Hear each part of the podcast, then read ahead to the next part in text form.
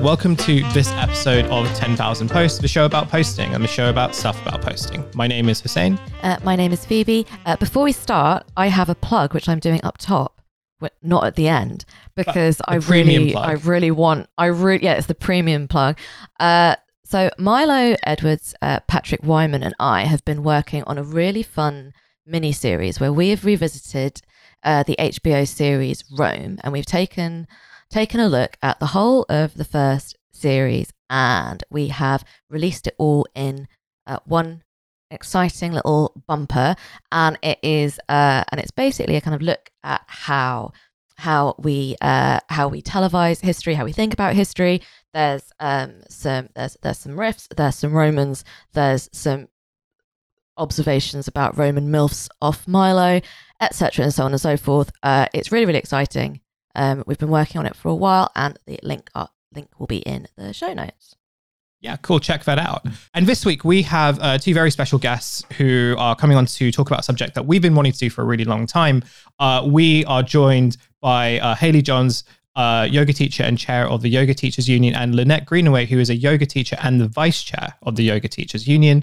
Uh, we're going to learn more about how the union started, what they do, and the reasons why uh, these, these, unions and other types of unions are really, really important. Uh, hello to you, uh, Hayley and Lynette. How's it going?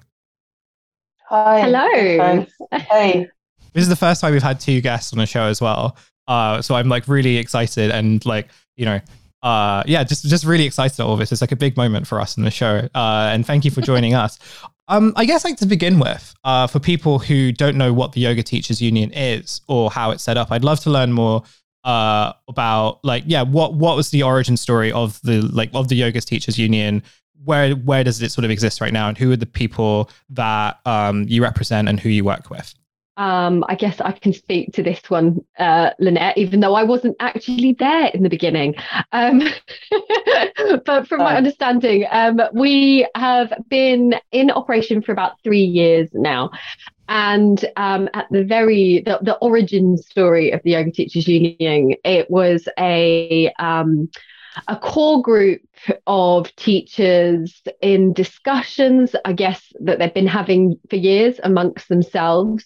Um, mostly kind of showed up around pay and precarity in the industry and talking about the fact that experience isn't valued and that no one's had a, a pay rise in 15 years. and there's lots of kind of discussions like you were talking about amongst yourselves, you know, like journalists talking to journalists, yoga teachers talking to yoga teachers, and you know, people writing things, you know, blogs, and mm. yeah, this core group, the the, the conversation just as a uh, uh, it, it started a, a series of events where it was just like, has there ever been a union for yoga teachers? What would that look like? And how do we do it? Mm. And and how and how did how did you do it? um, how do you, like I said, I wasn't there in from the very beginning. I think I joined when the union maybe was just as it kind of voted to form a branch, so I wasn't there in the, the very very beginning. But it was it was lots and lots and lots of uh, like I say, uh, discussion and then speaking to um, some comrades in the US who actually, we aren't the first yoga teachers union in the, the world. There was a, a yoga teachers union within uh, the US pre pandemic. Mm. Um, they formed, obviously, the labor laws in the US are a little bit different, and they formed within the, the, the company. Um, was it YogaWorks? I think, yeah, YogaWorks. Mm. And then we were the second, and now I think there is also um, the because YogaWorks um, shut down during the pandemic. I think the union also disbanded and formed a cooperative. But we weren't the first, but we did speak to them a lot about how we did this. Mm. And then lots and lots of discussions that led us to the door of the IWGB, who uh, specialize in organizing the unorganizable and we have thought that way for a very long time. We are, uh, you know, how are you going to organize this group of really uh, kind of scattered workers who are mostly falsely uh, described as self-employed in yeah. a hyper individualistic um, kind of sense of work. Mm. We don't work together as yoga teachers um, it's really unusual for you to even chat to a fellow uh, teacher in a shared place of work. Mm. So I think that's most of the most of the origin. Did you experience any um, any kind of pushback or hostility, or even attempts to to to bust at the at the beginning? Um, I would say mostly. I mean, it's really more the I don't like that word mindset. you know, like it's a mindset thing. I think it's more the fact that getting yoga teachers to view themselves as worker is mm. it's more like it's an internal thing um, that's been a struggle. You know, not many people like us because we're asking some really difficult questions about our mm. industry. And um, and Lynette will speak more to this. The the veneer of what is is presented and what is sold, and the the, the re- reality of the lived existence of the people whose you know labor that industry relies upon is there's a huge disparity so yeah it's more like you know within ourselves we have to find that shift that mm. we are indeed worker in an industry in the UK that's worth 926 million pounds in 2020 mm. um, and there are only over 10,000 yoga teachers in the UK so yeah there's a disparity but maybe Lynette can speak mm. a little more on that I mean I, I thanks Hayley um, I just wanted to say um, the pushback. Um, I mean, we joined, we're, we're, part of the independent workers, Great Britain, the IWGB. Mm. And so that was a very big welcome for us because, mm. you know, up until that point, we didn't have, we don't, you know, any dem- democratic rights or campaigning rights. You know, we didn't have that kind of solidarity, if you like, you know, protection and the legal rights that you get when you join a mm. union. Mm-hmm. So um, it made perfect sense from those origins of those early conversations in coffee shops and with a few yoga teachers, you know, to where we are now. So um, when you talk about pushback, uh, we got big welcomes and support and guidance from the IWGB we're part of. But as Hayley says, from yoga teachers, it's very difficult to. There's um, you know this resistance to see themselves um, in in that wider context of support mm. and unionizing in mm. in a business that is um, largely spiritual, you know, mm. and it's a weird hybrid of spirituality and and and business, mm. and there's this underlying or expected sort of unwritten, if you like, practice that we just show up and do what we do, you know, be very humble and don't speak. Mm. So so so not dissimilar not dissimilar to this idea that uh that uh, nurses and, and teachers are so kind of called to their industries that they should be willing to do it for for kind of derisory wages. It's a it's a similar similar it is a similar tone. It is. Yeah. It is a similar yeah. way of thinking and a similar energy. And because we are working with, you know, that that whole idea of you know the spirit the body the breath and all those things you're mm. caring you're supporting people in various different ways that's enough mm. you know that is mm. that is that's mm. what we work to but of course we we strongly disagree with that hence, hence um, uh, you know forming the yoga teachers union mm. um, but it, but it but it is it is still difficult for yoga teachers to not only see themselves as unionizing that's another step as being part of a union, but to actually speak out. Mm. mm. Yeah, I can, no, I, I, can so imagine, and and of, and of course, I think that that uh, coexists very much so with the. Uh, we've talked about this on the show before, but the outrageous kind of paucity of political education in this in this country. I mean, people. It's only, I think, quite recently that there's been a general idea of, of sort of what a union is. If you are not, if you are not from a union family if you're not from a sort of a family with a kind of history of history of kind of workplace activism you sort of you bet you barely know that there is that there is that there is such a thing. It's sort it's sort of one of one of the uh, kind of the ultimate triumphs of of of that of thatcherism that people just grow up barely knowing that it is possible to to organize in your workplace. And i think that even amongst and i don't know if this is something that you've encountered as well but that um, even amongst uh, left wing organizing. there is a tendency to, in quite an un- uninterrogated way, slip into uh, a kind of a, a, sort of conception of of unionizing and a conception of uh, workplace organizing as being a very kind of physical and masculinized space. So I think that an awful lot. I think you, know, you meet kind of sort of organizers who are in their twenties who have not recovered from the miners' strike, which I can completely understand because it was su- because it was su- because it was such a kind of it was such a sort of total and appalling final defeat. Um, and it had these kind of wide ranging effects. But it is quite weird when you meet a 20 year old Londoner who is still talking about the mine strike, who's still talking about, did you know what the BBC did with the footage from Orgreave? And, and it's like, yeah, no, no, no, I do.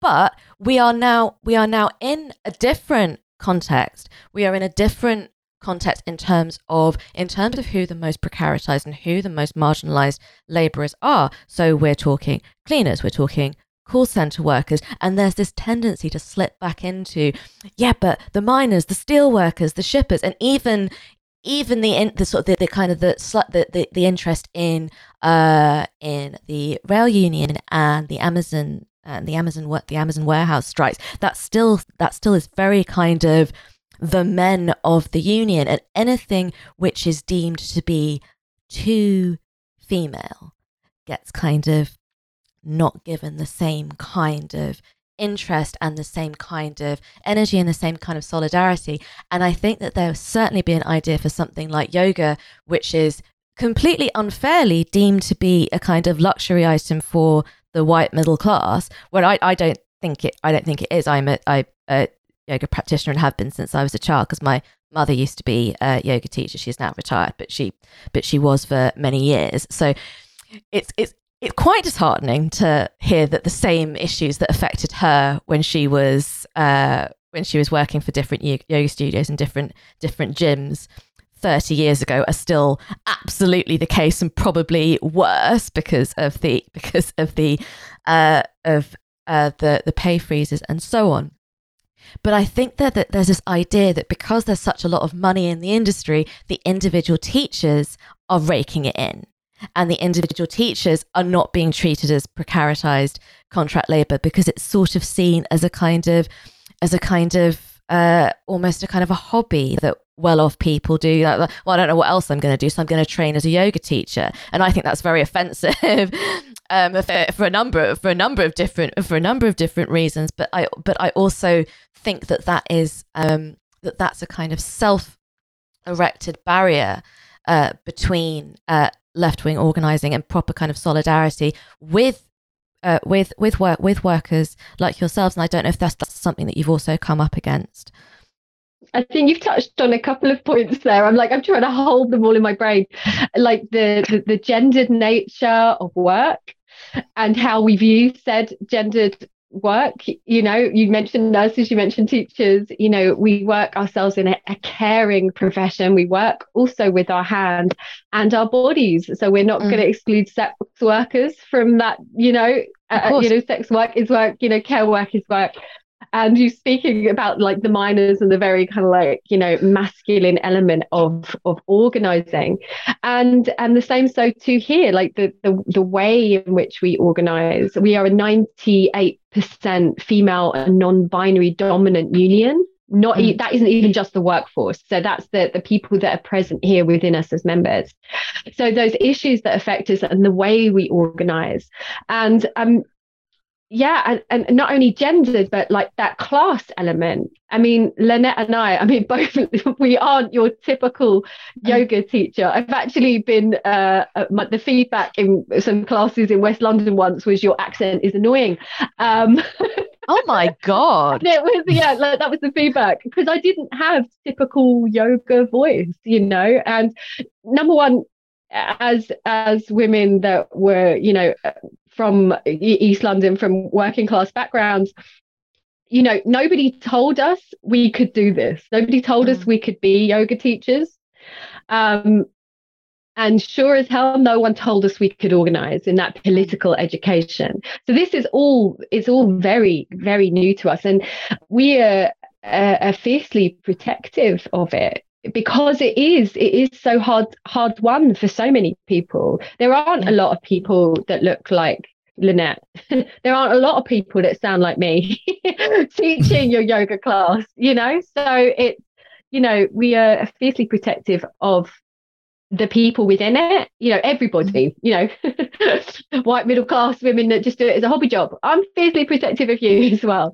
Um, hmm. but those issues, and I think maybe, you know, in terms of like the industry and how the industry is and, and how we are as teachers within it, you know, as as as female non-binary you know different intersections within that you know it depends who you ask you know how's the industry you know who who are you asking on that day because we're going to tell you that it ain't great mm. but maybe yeah lynette maybe you can speak more to that it's you know i mean i was really i was just picking up mm. um well, when phoebe asked the question about yoga teachers our industry and and mm. their understanding perhaps or their perception of of being in a union that mm. very physical campaigning and bargaining and you know a picket line you know whatever comes to mind in the traditional yeah. sense. And so from my experience most yoga teachers won't even have that on their radar because of the nature of what we do similar to those examples of teachers and nurses etc and anyone in care. Um, so there's this quiet um, you know they're going along quietly just being complicit and and not seeing the kind of broader picture. And if they do see it they're afraid to talk about it. Mm-hmm. And another point I wanted to speak to about raking it in. I mean, I forgot that one. like, hello, like you have to do literally a thousand classes a week. I mean, of course, mm. you know, you, you have to do so many classes to even just get your head above water, mm. and that's because of the pay, yeah. quite essentially. And you have to move yourself around geographically, almost being when your class is finishing in one place, you've got 20 minutes to dart across town or wherever you are to get to the next one. It is just some days so damn difficult mm-hmm. to maintain that. You need more classes to even live. Mm-hmm. So, this idea of raking it in, um, from a yoga teacher's point of view, in my experience, uh, it doesn't happen unless you mm-hmm. are exhausted. And when you are, there's this quiet burnout. You still don't say anything, even though you're exhausted. You show up internally like your guts are hanging out, and then you take your seat, and then you do what you have to do as a teacher. You don't complain. That quiet complicitness is very, it's hugely frustrating to me, mm. and um, that that's that plays out a lot. Absolutely, absolutely, and it's and it's very it's very it's very um, and it's very antagonistic to solidarity as well. If everyone is if everyone is saying, "Well, I must keep my head down because you know it's a because it's a, it's an honor to do this work. It's a privilege to do this work. I must. I like. There's no there's no there's no sort of sense of actually no. This is important, valuable work that I'm doing, and I and I deserve to be to be paid reasonably for it because obviously there is a kind of there is a tension between doing uh, between doing spiritual and philosophical work, which is not just exercise. It's not you're not you're, you're not you're not personal trainers. And the fact and the fact that we and the fact that yeah, it's very it's very it's it's it's very nice to be um, to be engaging with the spiritual and to be thinking about to be thinking about the body and the breath.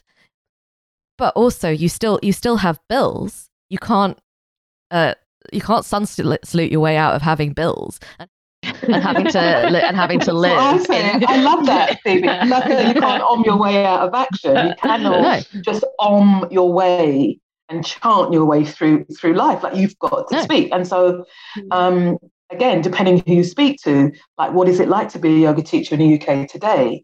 You'll get so many different answers, if at all. And those answers are hugely dependent on where you work, what your gender is, who you're working for, what the demographic is, where your location is, your social representation, what your race is. I mean, there's so many factors. Mm-hmm. Um, you know, if you're well resourced, like, you know, if you're doing this job because you've got a well resourced partner, these things are not going to be on your radar about pay because you've got a well resourced partner supporting you. Yeah. Not going to be thinking wider about your peers. It's, you know, it's again deeply frustrating. So you you'll get a different answer about what it's like to be a, a, a yoga teacher in the UK today. And whilst those issues are challenging, what's equally important is the potential for us to move forward and widen in terms of engagement. And we do want to talk to other yoga teachers. I know you were saying is there's no point in talking journalists talking to journalists. There is every point for us, for yoga teachers talking to each other, like yeah. period. I think like on that point, uh, the point that you made, Lynette, but also just in con- terms of the concept of uh, or, or the, the, some of the concepts that have come out in this conversation so far. I had I had a question about um, how you or like or the relationship between yoga teachers and I guess like kind of fitness instructors as well, uh, and in relation to like big gyms, uh, because like I.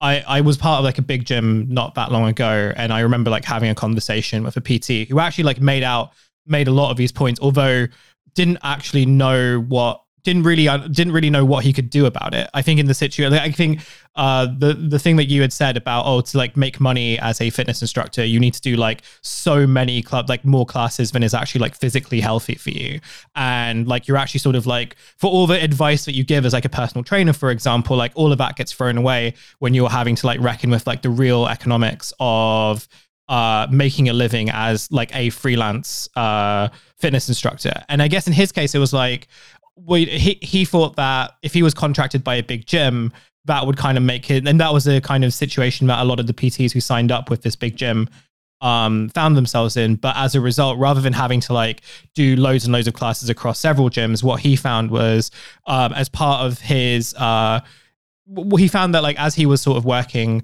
it, he wasn't just kind of sort of, sort of giving classes and like a commission uh, or a cut of that was being given to the gym. He, like the contract would constantly change to be along the lines of like you know you're responsible for cleaning up the gym, you're responsible for like cleaning up the changing rooms and all that stuff. Like basically ways in which they were kind of exploiting an already precari- precaritized uh, uh, worker. And I wondered whether like organization or organizing those types of workers is harder to do on the basis that I, I, in, in my mind for in my mind my thinking was if you're a free if you're sort of like a freelancer who works across several gyms it might be um you know that you you face a certain the, the reality that you've kind of like laid out. But if you're kind of contracted by a big gym even though you're a freelancer there's this kind of is is there this sort of vision of like security that then makes it more difficult or makes it harder to kind of see yourself as a freelance worker who needs to join a union. I don't know if that makes any sense, but um, I guess the question in it all is with the extra we we aren't we aren't shy we, you know uh, the the extra labor like placed upon us we don't just swan in two minutes before our class begins, teach it, and then leave and drop everything. Again, there is cleaning, there is, you know, mm. checking people in, there's lots. And I think yeah, we did course, some research yeah. at the beginning of our formation. And for every one hour of paid work, it takes, uh, was it two or three hours? I can't remember. Of prep yeah. time, you know, travel thing like that but it's also the question is also the nature of our employment because in all of what you just described saying i don't actually think, especially within gyms, are those people truly self-employed? Mm. And and and the, the the flexibility that comes with being self-employed, like there are parts of that I really enjoy as a mm. self-employed yoga teacher, but they th- when you get into those big situations, yeah. those kind of gym chains that are owned by huge hedge hedge funds, and you know, the the the worker status of all of those people is only benefiting that organization. It is not mm. benefiting that person. It's almost like a false worker status that they're they're getting you in on this contract. If you look at the contracts it's like the first thing it says is you are not you are self-employed you know at no other point you know and it's like you are it, they make it very clear. But the way in which you work how you work and the level of um or what's the word? Um reliance that you have upon them to set your hours you have to be there at a certain time you know they set your rates i mean you can negotiate them you know even wearing a uniform you know using mm. branded products all of this would lead me to believe that these people are indeed actually they're workers they're mm. yeah exactly they're, they're, yeah. they're employees i should say yeah. i mean because there's that gray zone of us mostly being limb B workers rather than traditionally sub like self-employed mm contractors than employed. But yeah, it's it seems to be it's an industry that is absolutely kind of reliant on a basis of exploitation. Mm. And yeah. those aspects, those other aspects, I think you touched on that, Hussein and, and Hayley, was that there's a whole host of other things that you have to be doing on top of the main thing you're there for. Whether you're there to train someone as a, as a personal trainer, mm. we can never fly in, as Hayley says, and just take our seat. That just does not happen. There's an expectation, which is fine, that you need to be there like 20 minutes before, 15 minutes before, engage with people if there are new people. There's a whole host of uh, like you've got this whole custodian type uh, mm. duties. You know, you're, and in the absence of anyone being, and there's a receptionist, then you become the receptionist. You check people in, and then you talk to them, and then you ask them questions, and then you have to teach the people in front of you as well as teaching the people online. Some yoga spaces are still doing that dual aspect. And then when you're done with that, you have to make sure the space is tidy. Mm. Then you have to wait for people to leave. And then they come and ask you questions. You have to be there, which is understandable in terms of the relationship and what you have to do for the job. But those things that are often, you know, you're only paid for that slot to teach. Mm. Then you have to lock up. You know, all of those things that you're yeah. Not paid to do, you know, that's off the outside of the teaching time. So the freelancing issue always comes into question with workers mm. in those yeah. scenarios anyway. Absolutely absolutely couldn't couldn't agree more yeah absolutely and i think one of the one of the things about like the kind of freelance like personal trainer um, and maybe we can talk about this when we like talk about influence as well and how that has changed. But I definitely remember when I was having like a chat with like this personal trainer on like the last day of my membership at this gym, he was basically saying the same thing in terms of like, you know, by all extent and measures, like they sort of present us as employees by making us like wear the merchandise and everything, which means that like we can't actually like by their sort of like freelance contracts, they were not allowed to actually like work with other clients outside of that gym as part of their agreement. And and because like every it wasn't even like every year but i think every few months that contract changed and like so more kind of like additional sort of unpaid duties were added to their like you know terms of service and like you know and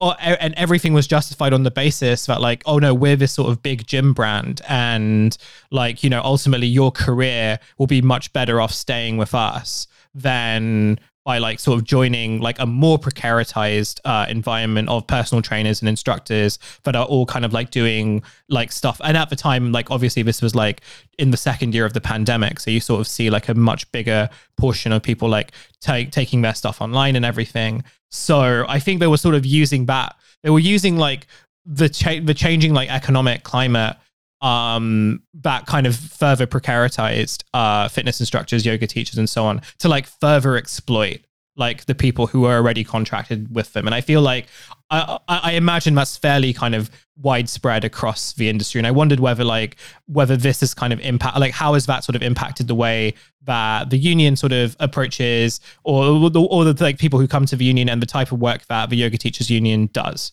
Um, I think it's more, you know, we, we spoke a little bit earlier about like political education. This has been a huge education for for a lot of us. Um, mm-hmm. Not only in the huge amount of money that we have to spend on our continuing professional development to even be insured as yoga sure, teachers yeah. and to, mm. you know, have, um, you know, to be part of like membership and business organizations, but like the education that's come in that worker to worker relation from being in the union. Like i've only i've never been in a union before. I mean i've been very kind of leftist politically active um, but like i've never been unionized before. Mm. and the education that we've had within the last few years like learning what a limb B worker was i was just like what now?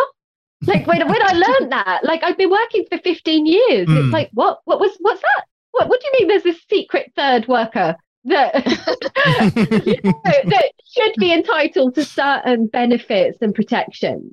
Mm. You know, that that was never really and again, whether, you know, you know, uh, things organizing around our worker status, whether that's in our futures, who knows? Will it save us?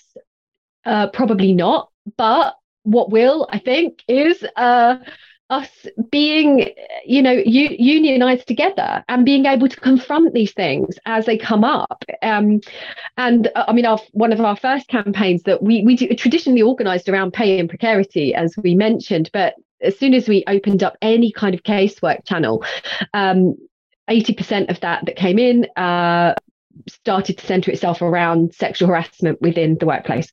So we had to pivot real quick, right? And that then formed the basis of um, us kind of moving publicly out into the world because you know i say not because we wanted to but because we kind of had to mm. because it was what was presented to us and we know mm. that you know being a women non-binary dominant led you know union and workforce you know working in precarity under those contracts that you mentioned to saying you know lead us to a higher instance of being um, sexually harassed at work and then you yeah. add to that intersections of being a woman of color being you know it, you know a lone parent like you're just you're just going to add on top of that so mm. i don't know if i went off on a tangent there no no no uh, no i mean i also want to add in terms of the the, the exploits um, and from personal experience i mean there mm. a lot of support still i mean there are i mean it's not you know there's an imbalance but some spaces still offer a lot of support to their teachers. Mm. And, you know, there's room you can approach and negotiate.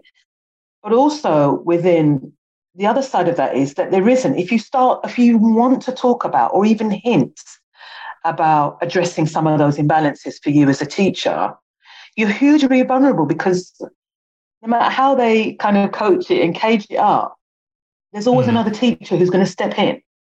You know, mm. so you know that if you leave on point of principle and you've got no idea what you're going to do after that and, and know where to turn, before you blink, there's someone else ready to step in and do those classes that you were doing. Mm-hmm. That you've left, that you've worked for years, and that you feel that you know you, you should be given extra for all sorts of reasons. And so, even when um, you've got support, you don't have a choice. You you put up with it or you leave. Mm. Mm-hmm. Rather and they probably trained that teacher, right? the teacher's just waiting to take your job. The, yeah, they probably so trained them.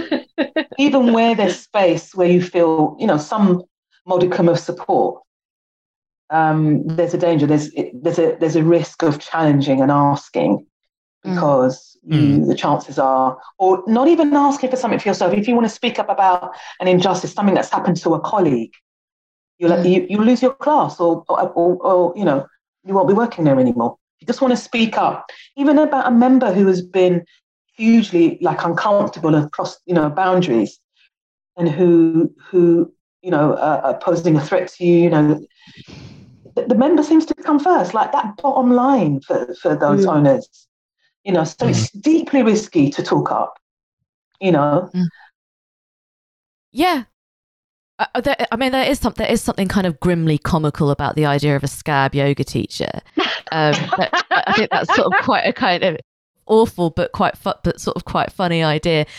What what is re- what is really striking me, and this is and this is sort of one of the reasons that um that I that I was really keen to to get to get you guys on because um as I was saying to you uh, sort of off mic is it's quite easy for Hussein and I uh, to kind of fall into the trap a little bit of having quite a kind of monoculture constituency of guests, uh, just because of just because of the work that we do outside of the show, and just because of the sorts of the sorts of people that we tend to know, both kind of professionally and personally, and it's and we don't want to. There's no point in us having a show which is just people who work in the media talking to other people who work in the media because that that exists that exists in stultifying abundance. And i do think it's really really important for us to uh, for us to uh, introduce our, our audience to uh, sort of just different different kinds of different kinds of workers and different kinds of viewpoints and different ways uh, ways of kind of contextualizing the the the issues that that are kind of facing the the contemporary worker. And something that is just really, really striking me is that I think in a lot of people's heads, and again, like as as as Lynette says, of course, of course, yoga teachers are not raking it in, and this is because alongside the paucity of political education, there is a there is a real failure in general to understand what things cost. Uh, and I think this is this is sort of this is sort of across this is across the board. So people think, well, I'm paying 15, 20 pounds for a yoga class. They don't, un- they don't understand for example, that you are that you are uh, working outside of your of your paid for hours in a, in a number of different ways. Uh, you're quite often uh, contracted to a gym or a studio or a studio space where you're kind of where you're renting the space and so on, and people are not seeing uh, not seeing the savings that are kind of that uh, that uh, gyms and, and and other and other kind of studio spaces uh, are are getting from stiffing the teachers. That's not being passed on to the practitioners. So people have this idea that you know that you're earning 20 pounds now which honestly it's not even it's that's not even that that's not even that much. Like certainly not certainly not if you're working in a big city in the UK but i think that people have in their heads that things like yoga and uh and exercise of all of, of all descriptions yeah because of them being this sort of this idea of it being a kind of luxury item. I think we all saw when the studios and the gyms and stuff were closed during the pandemic that this is not a luxury item at all. It is a kind of it is a deep uh, a deep necessity for a huge number of people um, and a huge number of communities as well. But what is so interesting is that the stuff that you are talking about is just chimes with everything else that you think of when you think of precaritized labor of all descriptions. So, uh, so it it sounds like it sounds like people who talk um, talk about working in um, working in fulfillment centers. It it sounds like um, it sounds like kind of early career academics. Even it's a, it's it's it, these these issues are kind of common across all kinds of labor that has been that has been precaritized either either through a kind of deliberate deliberate project or through or through a kind of uh kind of neglect of um of of the kind of the the, the, the needs and wants of of workers and I think this is why unionization unionization efforts like yours are just are, are so incredibly important because it's not just about advocating for yourself within your own union. It's about finding these commonalities with other workers and across other kinds of precaritized labor. Mm, mm, absolutely. Think, and we would, oh, sorry, go, Lynette. No, I, I, mean, I'm, I'm sort of nodding mm. um, profusely there to, to, to um, what Phoebe's saying. And, and the wider context is, you know, you know, these union terms, you know, galvanizing, getting together, mm. you know, campaigning, speaking up, speaking out. I mean, it's with with yoga, um, which I'm going to, you know, I, I, just have to draw back to, and and as a teacher, there there's there's two things which I think is fairly nuanced, which you probably don't get in other disciplines. Um, so when every teacher, when you learn and you train to become a teacher, there's some fundamentals that you are taught. They're like the kind of tenants, if you like, on how you treat yourself and how you treat other people. And and that's that's underpinned you know it's it's philosophy. And none of all of those things can be brought into the modern day. I mean ju- just for the purposes of our, our, interview they're actually called the eight limbs. Mm. and so you've got this underpinning knowledge about yoga how, how you treat yourself and how you treat others and that work is very rarely taken off of the mat Mm-hmm. So there's there's a constant disparity. So when we talk about unionizing, it surprises me and, and, and, and forming a movement, it surprises me that my peers don't reconcile those two things because it's not unusual. We are taught to take our work, our bit off of your mat, you know, your neighbor, how you treat, you know, the compassion, the care, the truthfulness, you know, how we conduct ourselves.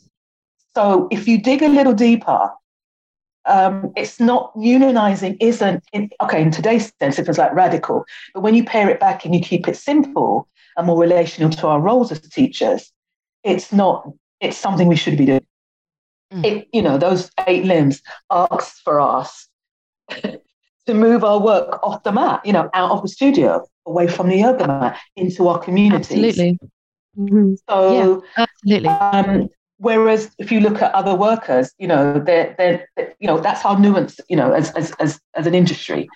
And it's one of the problems of our industry is that we don't take the work um, off of our yoga mats. We've been taught this fundamentally, it's like the center point of who we are as yoga teachers. But once we get into work and we start teaching, my peers forget it, it for, for all host of reasons. So mm. That, that, that's one of the problems of our industry, unlike some of the others. So yeah. unionizing, I, I, you know, I'm, I still struggle, and I'm hopeful that that we can close that gap. Mm. Hayley.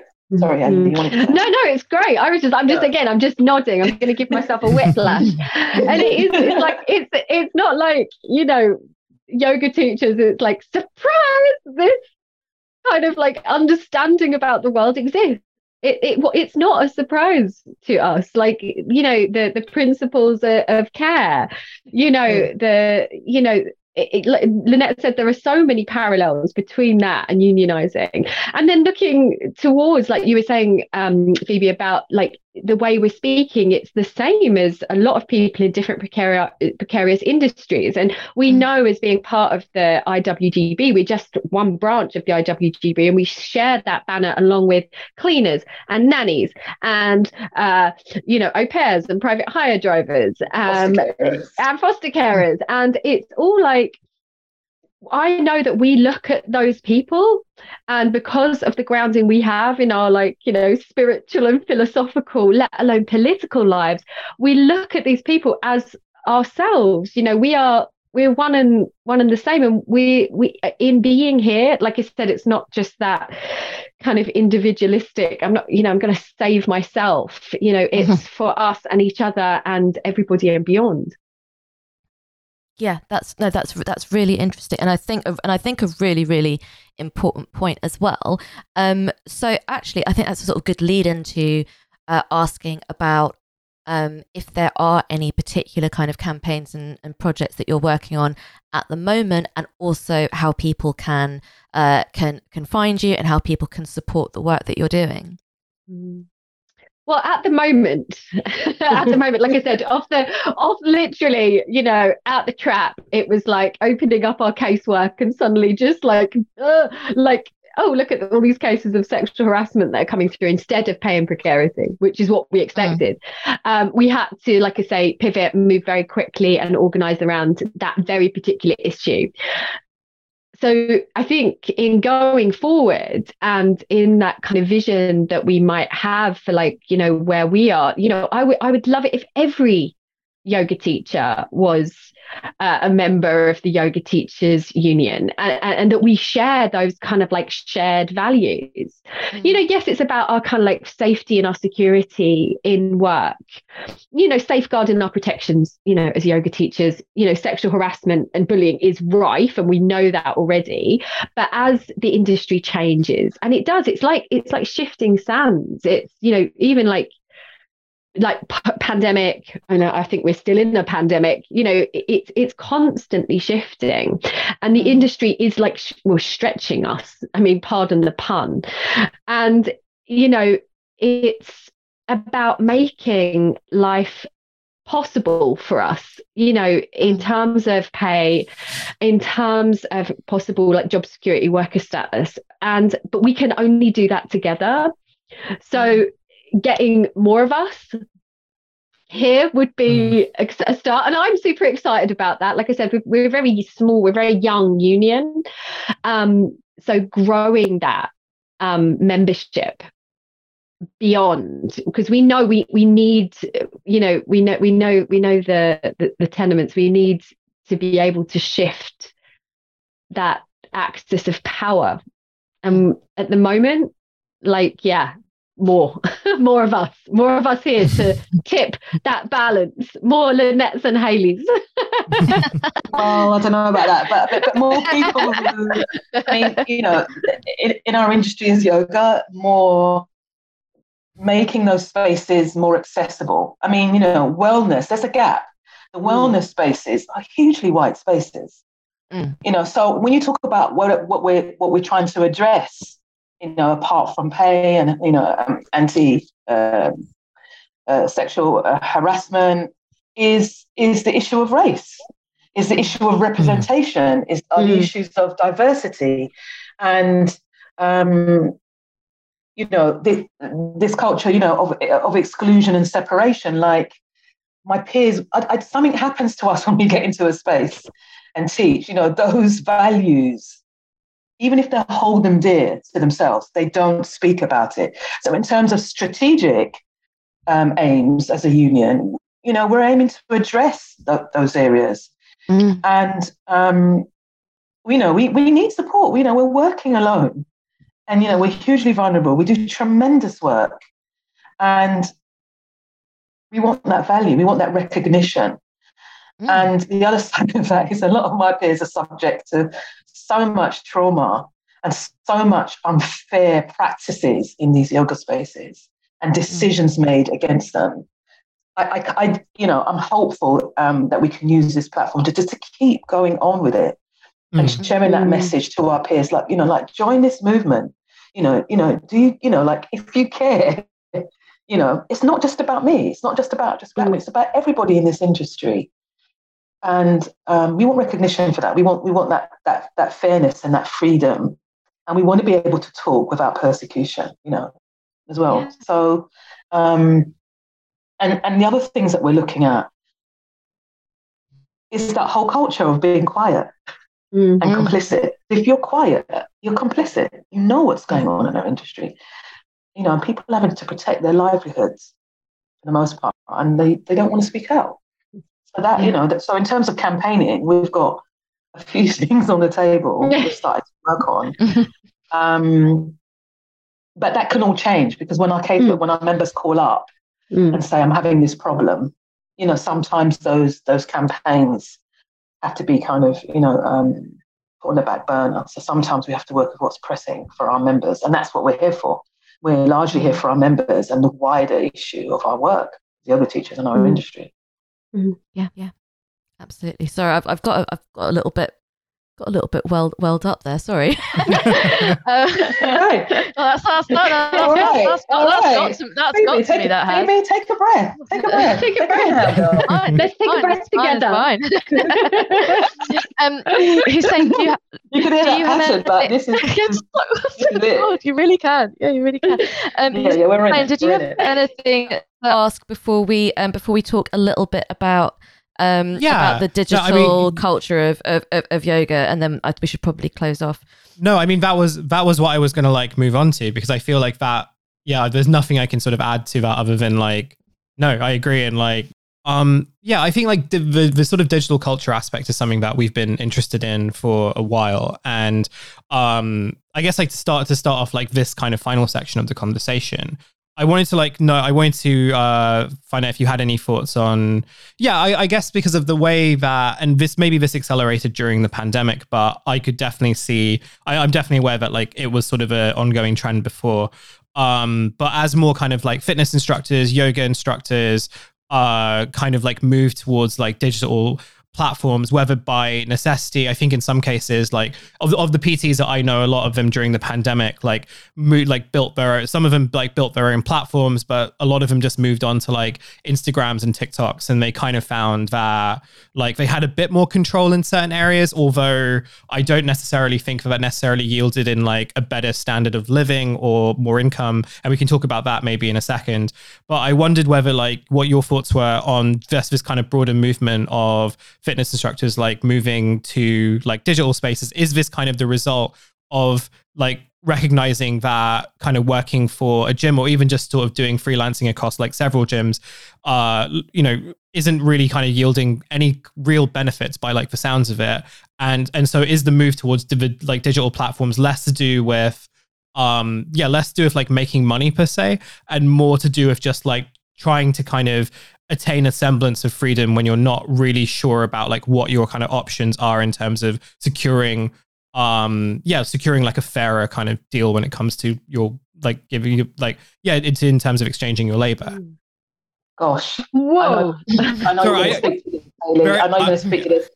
Yeah, we, I, am sorry, it's a very big question, but yeah, I know. I mean, there, there's very little that Hayley and I don't have a thought on. I mean, seriously, but, but um, there's so much in there in that digital. I mean, the digital space and uh, has moved on, and you know, since you know the advent of Zoom and others, and that shift for me personally means something different to me now than it did, you know, back in 2020. So, mm. that, so Hayley will speak more to this. So in, in 2020, if you didn't keep yourself, you know, if you weren't representing your communities and positioning yourself, you were going to, you know, you were left behind. And most of us went online without a clue what we were doing, just to, because people go, Where are you? We're suddenly closed. We can't be in person anymore. So we went online because we had to. And we charged very little, if nothing, for that. And then we invested so much into it technologically, getting the latest gadgets and microphones and speakers and, you know, painting our back walls. You know, so, you know, visually you look the part, you know, trying to get the pets out of the way. Do you know what I mean? Like we did all of the things to stay in the communities and to keep the mental health, like we knew why we were doing that. And there was a mm. huge investment for us in doing so. To, to, to, stay with our with our students and for our students to stay with us, like it's reciprocal. Mm. And then going back to earlier point, we carried on doing it because hey, oh no, a little extra income because we can't mm. earn sufficiently enough mm. unless you're doing, you know, those hundreds of classes a week. That's not healthy for you. Um, mm. And then there are other aspects that came into it. And so, depending who you speak to again about the digital space, you're going to get a different answer.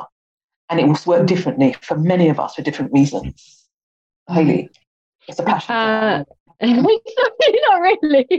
but no, actually, just building on everything Lynette said, I actually have said I'd never thought about it in that sense, in the way you framed it, in that mm. you know, taking that digital space as as, as somewhere, mm. you know, the gym, the gym isn't working, you know, like working in those big gym corporations not working. This is another way for me to like find that security, and like, yes, absolutely, and I think we can hold those two like two opposing things I'll present here as true is that for a couple of our members, especially those living rurally, maybe lone parents during a pandemic, um, mm the the the online space opened up a realm to them of being able to work in a way that suddenly felt sustainable not just mm. financially but energetically especially mm. within the context of of the home and caring for children. If you've got slightly older children.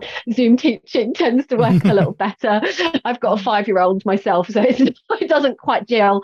Um, but yeah for some of our members like i said lynette said it depends on who you ask in what context context. Um, but then the gyms and the yoga studios, they got involved. And, you know, we had to upskill ourselves not just in like our technological prowess and investing in mics and a nice ring light, but on, mm. you know, um, uh, IP, who who owns this?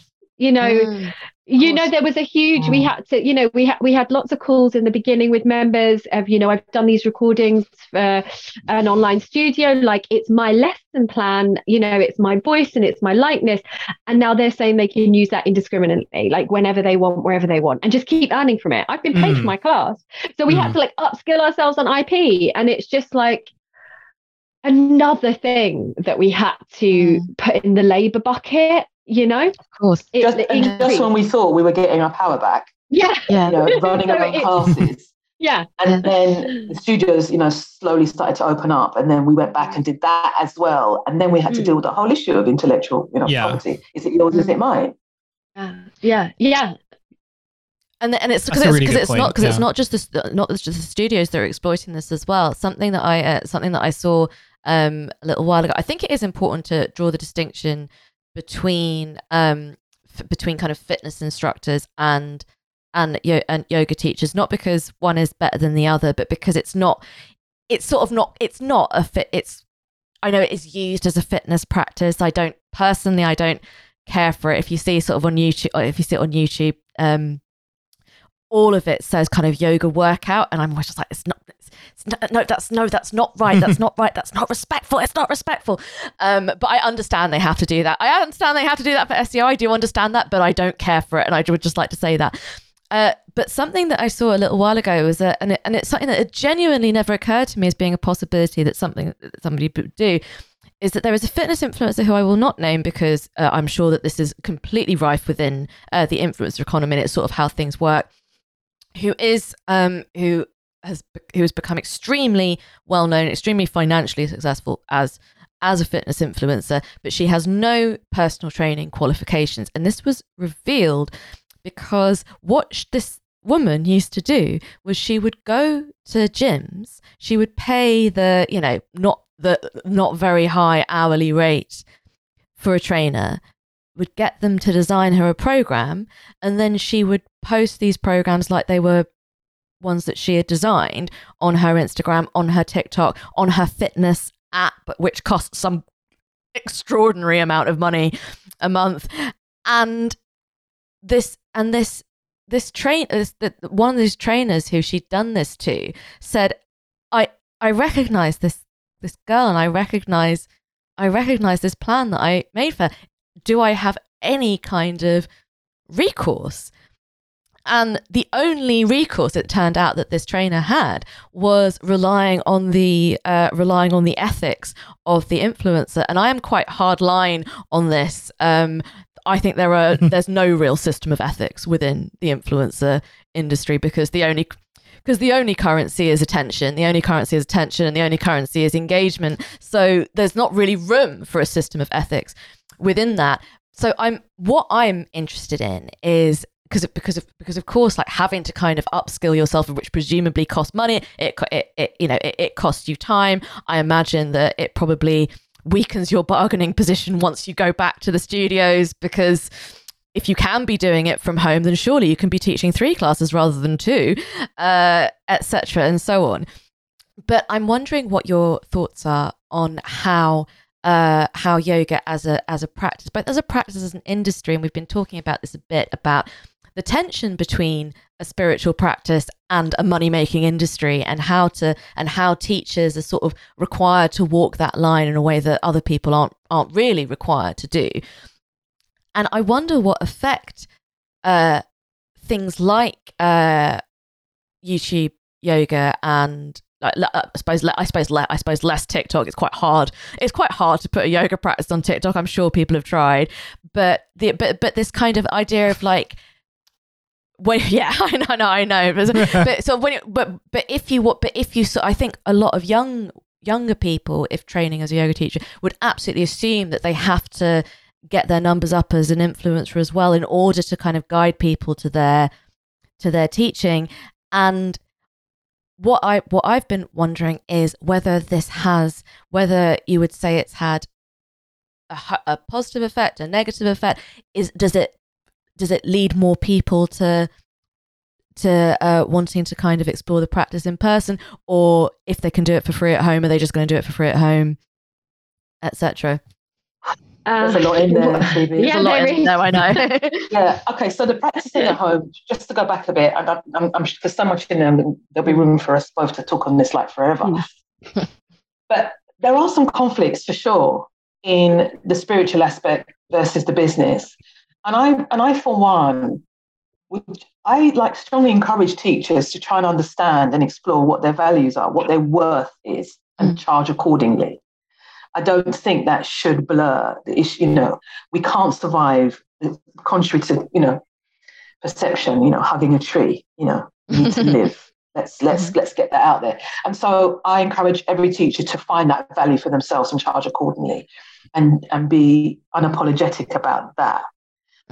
So, and you can still be spiritual. I mean, I, I, I, they don't, they don't dovetail. Like you, you're clear on what you are, who you are, what you're charging for, and the outcomes you're trying to achieve as a teacher. And we've been hurt in yoga by teachers offering free yoga. Mm. It hurts us. And for my peers, yes, I'm talking to you, charging a fiver classes. It's hurt us like no end, like deeply, deeply scarred. Like my pit, we're hurt by that. You know, mm. they've got their reasons.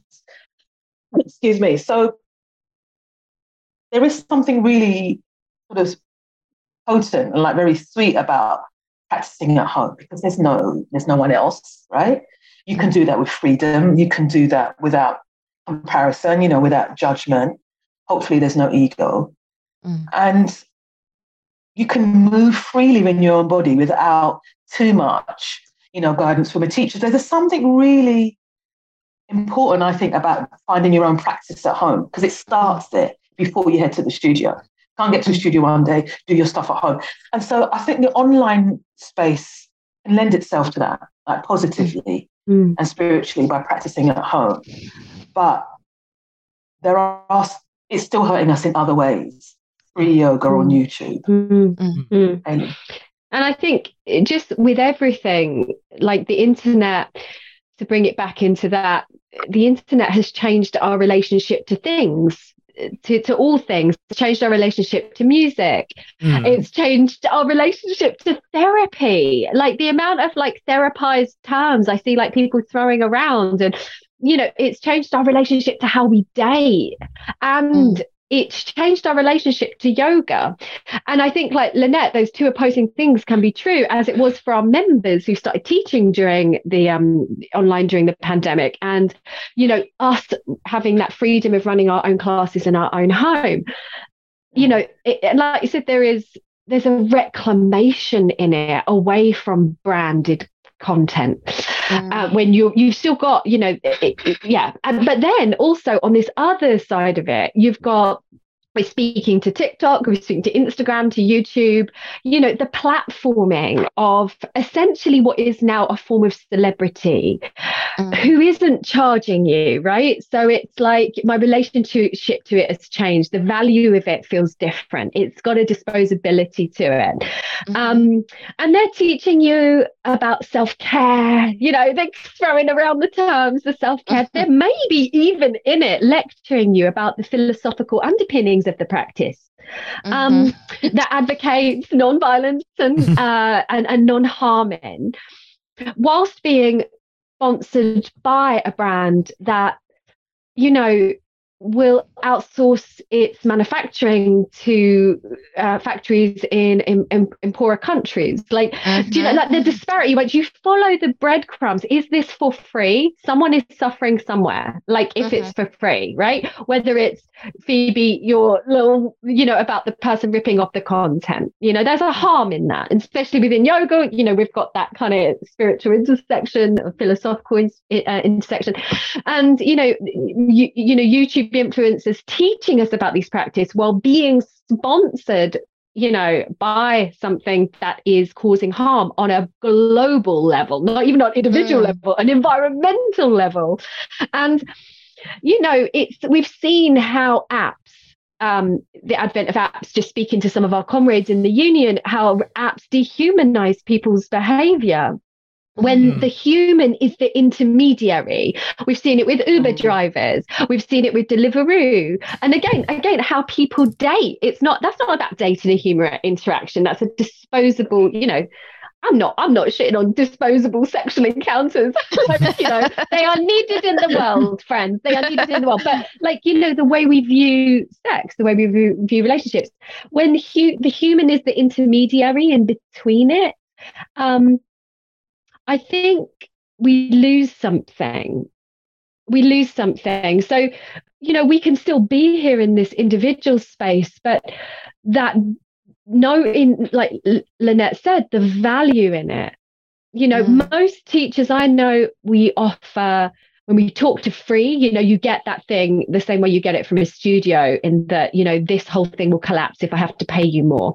Or, mm. you know, it, which is based on exploitation. Or like this yoke this is for free. I can only access this. I can only afford to do this and it's helping me for free. And it's like yeah i'm not i'm not you know I, I, you know i'm i'm not disputing that. But most yoga teachers worth their salt will offer you a sliding scale. You know mm-hmm. will offer sliding scale. Those people that can afford this practice will pay more for it.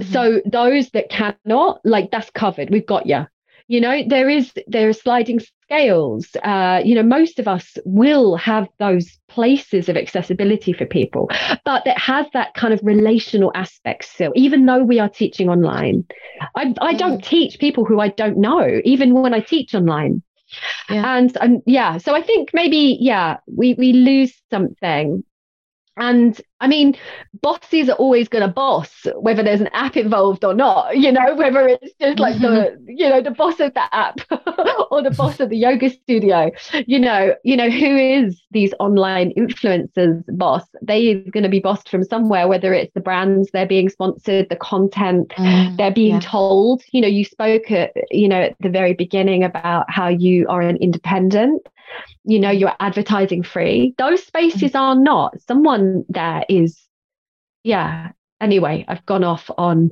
no, another no, no. tangent. No no no. No no no no no no. I, no. I, I i couldn't agree no i couldn't agree more with, with everything that you're saying. And i think that like i think i'm really keen to draw a distinction with the point i'm making between um between the idea between the idea of like there being this tension between it being a business and a spiritual practice. I i think that yoga teachers deserve to be uh deserve to be paid uh, uh, properly and in order to allow them to uh, lead uh, lead the kind of the dignified lives that they would that they would like that they would like to lead. I think it's a very important job and one that should be comment uh, one that should be compensated accordingly. What I do think that there is a genuine tension, I think an irresolvable tension between is the practice of yoga and the practice of influencing. I think that the two things are I think the two things are in the kind of tension which I think is functionally incompatible. And I think of the best example I can think of this is um because I, I do a, I do a mixture of um of in person classes and, and and I do I do use YouTube at home because it's because it is so easy and I also practice every day and I can't afford to go to a studio every day unfortunately I wish I could um but uh one of the one of the instructors that I follow who's one of the ones where her her her practices are great and you you absolutely cannot you can't watch any of her videos which are about anything other than her yoga practices because she ha- she has got some she's got some kooky views which I would do not care to which I do not do not care to care to hear about. And and a practice that she that she filmed quite recently and she filmed in these beautiful places. And just before the start she uh, there's this little little advert for for Audible, um, and I was just like, "This isn't very yoga of you, is it?"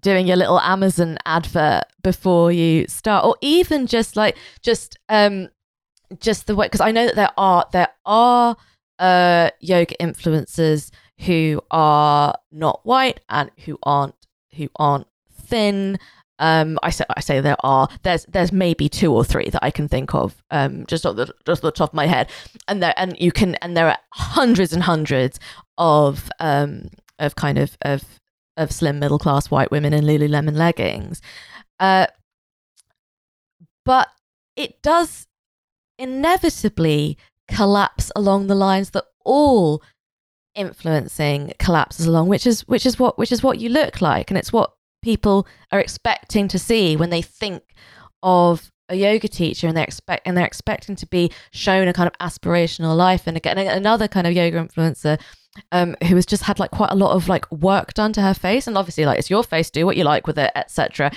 but i'm i'm not willing to i'm not willing to pretend that um particularly very young uh, very young women quite routinely getting sort of Botox and fillers and that kind of thing is a kind of unalloyed good because if it was just a case of well this is just body modification and it's um and it's you know and it's people looking the way that they choose to look which is completely fine but then they wouldn't all look exactly the same way. So there is you can't deny that there is some external pressure to look this certain way. And again when you see a kind of a, a yoga teacher who's had her kind of face sort of smoothed over with Botox. And you think, well, what what is this presenting? Is she presenting herself as somebody whose life you would like, who is leading this kind of apparently frictionless existence with all of this time and money and energy behind it? Or is she instructing me in this in this practice which I can take to the rest of my life and i actually think there's no way of no way of reconciling the two and i think that it's quite, and I think that it's, um, I would personally not like to see yoga influencers or people who have brand partnerships or people who kind of rely on their kind of community engagement, shall we say. Um, I would prefer it if they kind of kept their beaks out of this one because I I I don't think they're proper yoga teachers, and I don't think that they should be treated as such. but I think because you love it, right? Because it means something to you, and it is at the at the end of the day, yoga is a relational practice. That relationship mm. between yourself, you know, that which is outside and within you, you and the teacher. And I think it's like everything. I'm sorry to say, Phoebe. I think genie is out of the bottle in this one. We're not stuffing it back in. Like they're here. yeah. You know. Yeah. No, it's true. It's true it's but, true. I know. I know. there is something within like uh, the, the, the philosophies of underpinning yoga, we call it vicharya, and the, this sense of discernment. You know, I think maybe we'll we'll start to discern the same way there is a full kind of spectrum of uh, things to consume. You know, you've got McDonald's on one end, which you know is good for a little late night when you've you've been out, you know. but we know we know what it's for. Yeah, it's not bad, it's mm. not good. It's, we know what it's for. And then you've got these other, you know, down the other end of the scale, you know, not necessarily in a super high end studio, but maybe it's like your yoga, your community yoga class in a church hall run by someone that's been teaching for like 40 years.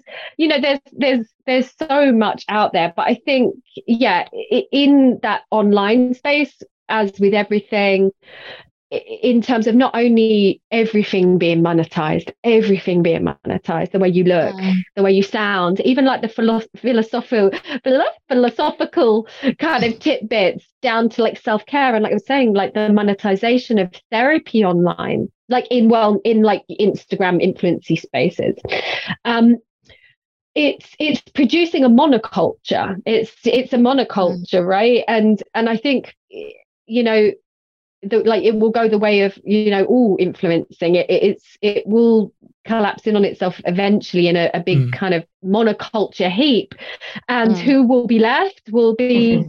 us good um, good that is what should happen no no well, that is I mean, um, yeah, no I mean will we will we no we're excited for it though I mean I think just to just to come back to mm-hmm. I think the, the most important thing I want to say, the first thing I want to say is it's important that you found community somewhere. You like you've got a regular mm. practice. Um, if that's online or, or wherever, you know, that that that is important in the whole aspect of of, of finding something that works for you. You know, it's you know, yoga to me is like this RD perennial. We need something that can attack and kind of negate and support the stresses and strains that we have of life. And I think yoga fits that beautifully. So if you're doing it online, mm. fine. And mm. also, you know, to my peers, like you're either teaching this practice of integrity or you're not. I mean, mm. and if teachers are going to do that without integrity, it brings us back to what I was saying about the methodology, the eight limbs of yoga, right? Mm. The history, the, the you know, the, the philosophy and the origins. I mean, you have to ask yourself the question, you're like, do you want to practice with integrity? You know, do, do you want to learn more about what this is? What is this for you? You know, w- where is this practice reaching you? At what level? In the heart, in the body, in your breath? Like, if you're practicing this and you've got no awareness of others around you, you need to mm. change your teacher. I'm putting it out. like I'm saying it. Like, yeah. you know, that said, you know, there's individual choice. I mean, I'm not here to say, mm. you know, go ahead, do that. Like, in, in the spirit of the realness of this, mm. the truth of it all, I think, you know, if you're up there practicing somebody who, with this perceived notion of beauty, you know, like, um, yeah, go, you know, go find your community. But if someone's, I, I, I don't know, their face, I, I don't want to judge anyone for getting their work done. That's that's up to them. yeah. But like, it's what you want as an individual, whether you're a mm. teacher, whether you're a practitioner. Like, what are you doing this practice for? Mm-hmm. Why and for whom? Like, mm-hmm. what are mm. you doing with what you've learned? Who are you taking it to? Are you making a difference? And when I'm teaching, like you, you hope, like you're crossing all of those intersections, like your work can reach everyone, you know. Mm-hmm. But and in terms of the online, like social media, it's the it's like a full living working beast that you have to mm. feed.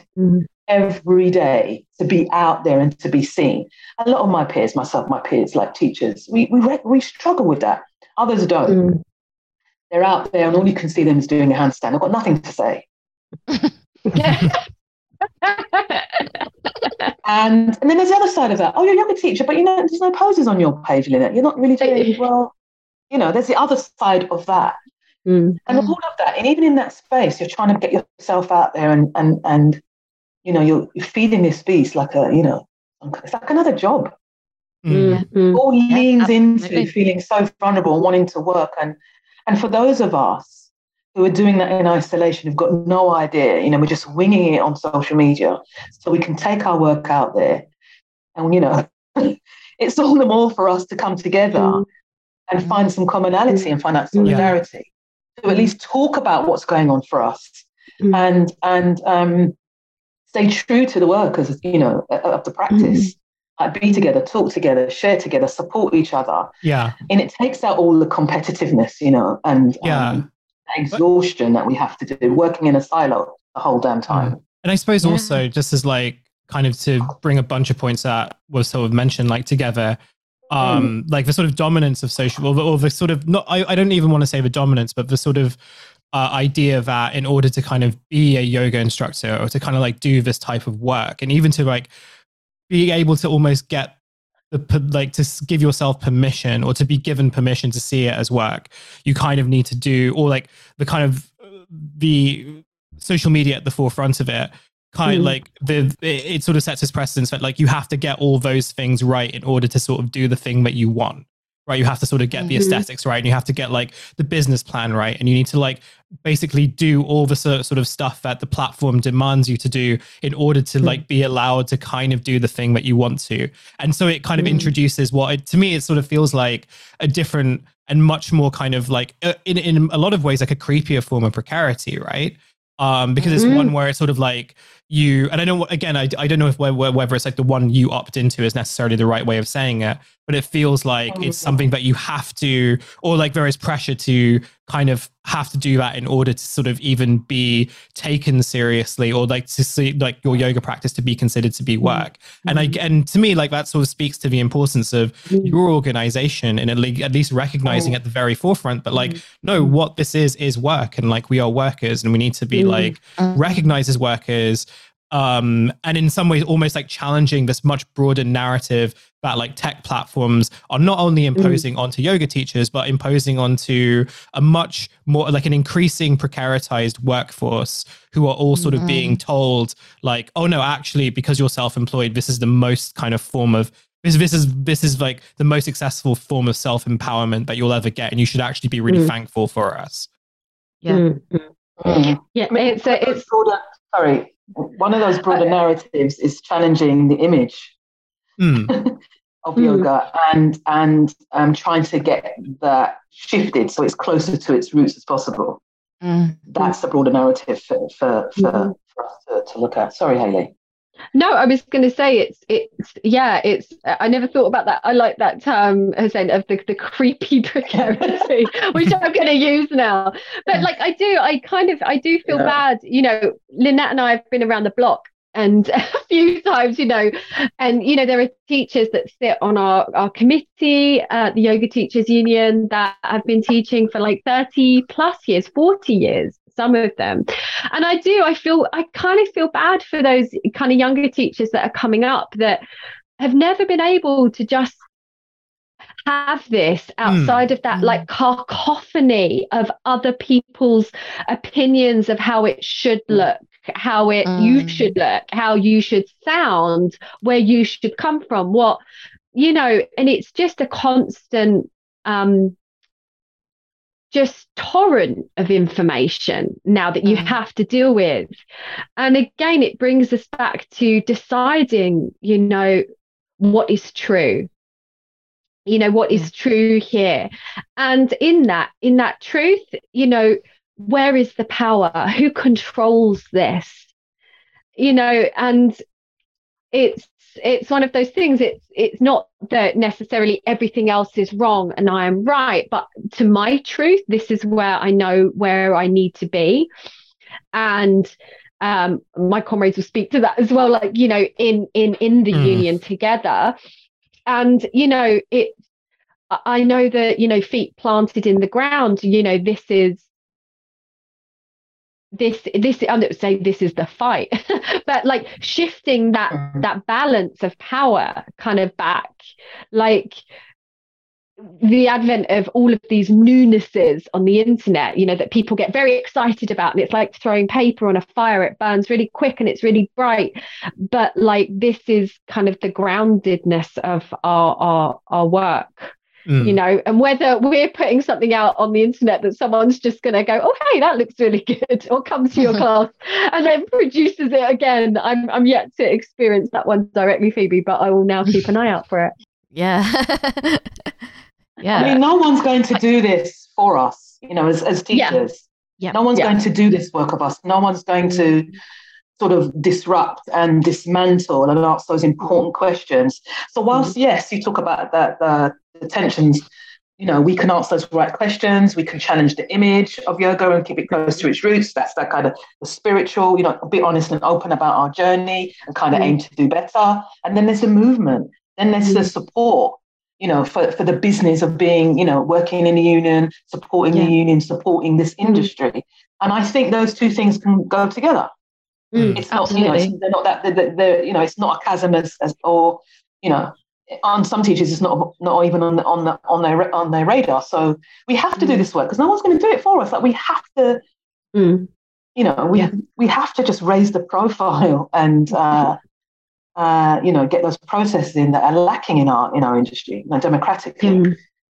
Absolutely, absolutely. I think I think what I would like to see for for, for, for everyone going going forward that when eh, whenever we think about the conception of you know what counts as work, what is what is a worker, that we move away from well, if this is work and you're a worker, that means you can be exploited. Instead, if we move to this is work and you are a worker and that is powerful and there is power in that and there is power in solidarity with other workers. That's what i would like to see. Hopefully hopefully in my lifetime I, that is what i would like to see personally. I think on that note looking at the time as well, I think unfortunately we do have to wrap up. But this has been like a really great conversation and a really important one. So I just want to say thank you to you both for uh, spending the morning with us. Uh, if people want to find out more about the union and the type of work that you do, maybe even join, like consider joining the union if they work, like if they do yoga instruction or if they know people who do yoga instruction, how can they do that? Um, well, you can join us um, our website is uh, www.yogateachersunion.co.uk all one word. And on like, I mean, all, all of us ratting on social media, we are on Instagram. we are uh, Yoga Teachers Union UK on um, Instagram and Twitter, I think. Um, uh, if anybody still uses Facebook at the moment, if you just type in Yoga Teachers Union, UK. UK union means yoga we didn't think about this, did we, when we did it? but uh, no, it's uh, yeah. If you if you type yoga union, you'll just go down a whole mess of things. But yoga teachers union, yeah, or you can find us through the IWGB, um, at the Central Union's website we'll put, because that might yeah. be a little more uh, a little more streamlined for you. But you can come and see us intermittently shouting about stuff online sure. if you like or join us in real life and you can get to do this with us. Yeah, go do that. we'll, join the movement. Join the movement. we'll we'll put final words. We'll put all the links uh, to that in our show notes if you want to like look at that, um, and if you want to share that and everything. Um, and I, yeah, again, I guess want to say thank you both for uh, joining us. We really appreciate it. We really appreciate all the work that you're doing and continue to do. Um, and yeah, like uh, all power to you as well. Like as going forward. Um, this show is produced by Devon. You can follow them at Devon underscore on Earth if you don't already listen to their podcast, Kill James Bond. Uh, Phoebe, do you have any plugs before we go out? Um, subscribe to my Substack. Yeah, do that. acknowledge acknowledge my precaritized labor. yes, acknowledge, acknowledge, all of it. All, all of the precaritized. All of Let's the acknowledge labor. all of them. Uh, the, the deepest. The, join the, movement, yeah. people. Join the movement the, the deepest irony of all of this. Uh, but no, yeah, join the Substack, subscribe to the Substack. It's really good. I really enjoy reading it. Um, I don't have anything to plug. Uh, so five except for this show. So all I'm going to say is thank you so much for listening. Again, we really appreciate it. And until the next time, we'll catch you later. Bye. Bye. Bye. Bye.